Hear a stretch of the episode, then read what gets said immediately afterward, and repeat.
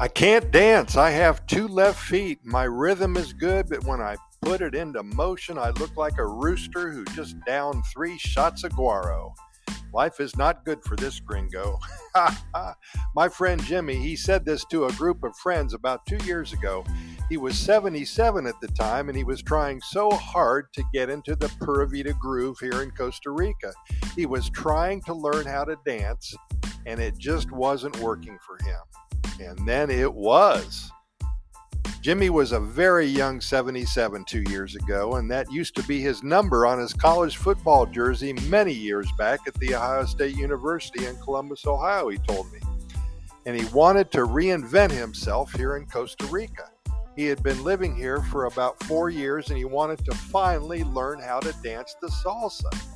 He found himself signed up for a beginner's class in downtown San Jose and the class met three times a week at 6 p.m. Monday, Wednesday, and Thursday. And then on Friday night, if the students wanted to, they went together to a local salsa dance club in San Pedro, just east of the downtown area. They could practice what they learned earlier in the week. Jimmy was very reluctant in getting started. Heck, most 77 year olds are sitting on the couch watching TV, watching the world go by from a spectator seat.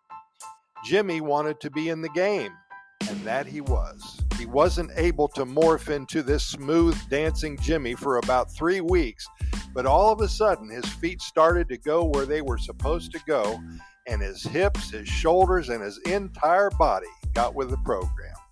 Soon Jimmy lit up the dance floor on Friday nights. The good news was that all the young senoritas lined up to dance with Jimmy. He had good moves and he always had a smile on his face. You could tell that Jimmy felt like he was 21 again. And soon his dance moves became more intense and he began to win awards for his salsa dancing skills in his age bracket. He wanted me to let all of you know something.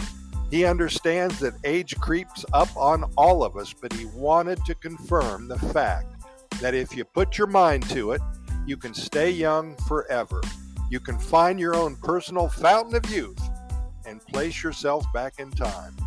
And now the fact is that 77 is the new 21 here in San Jose, Costa Rica.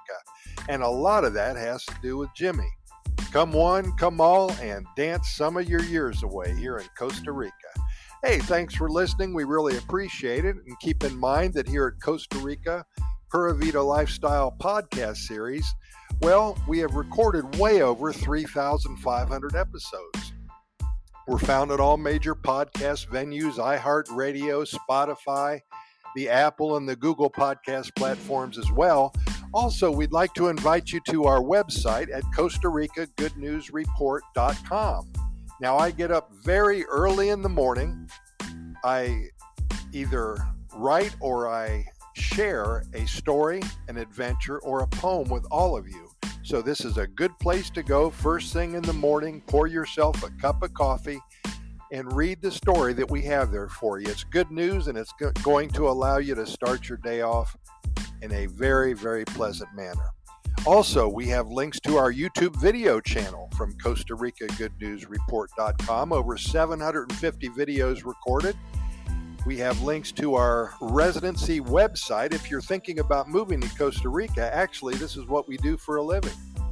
We help individuals and families in their move to Costa Rica and to acquire their residency. So we can help you with that. We have links to our channels, our other channels for podcast episodes, and also for our short stories. So, in any event, we do appreciate your listening today. Pura Vida, we'll see you tomorrow.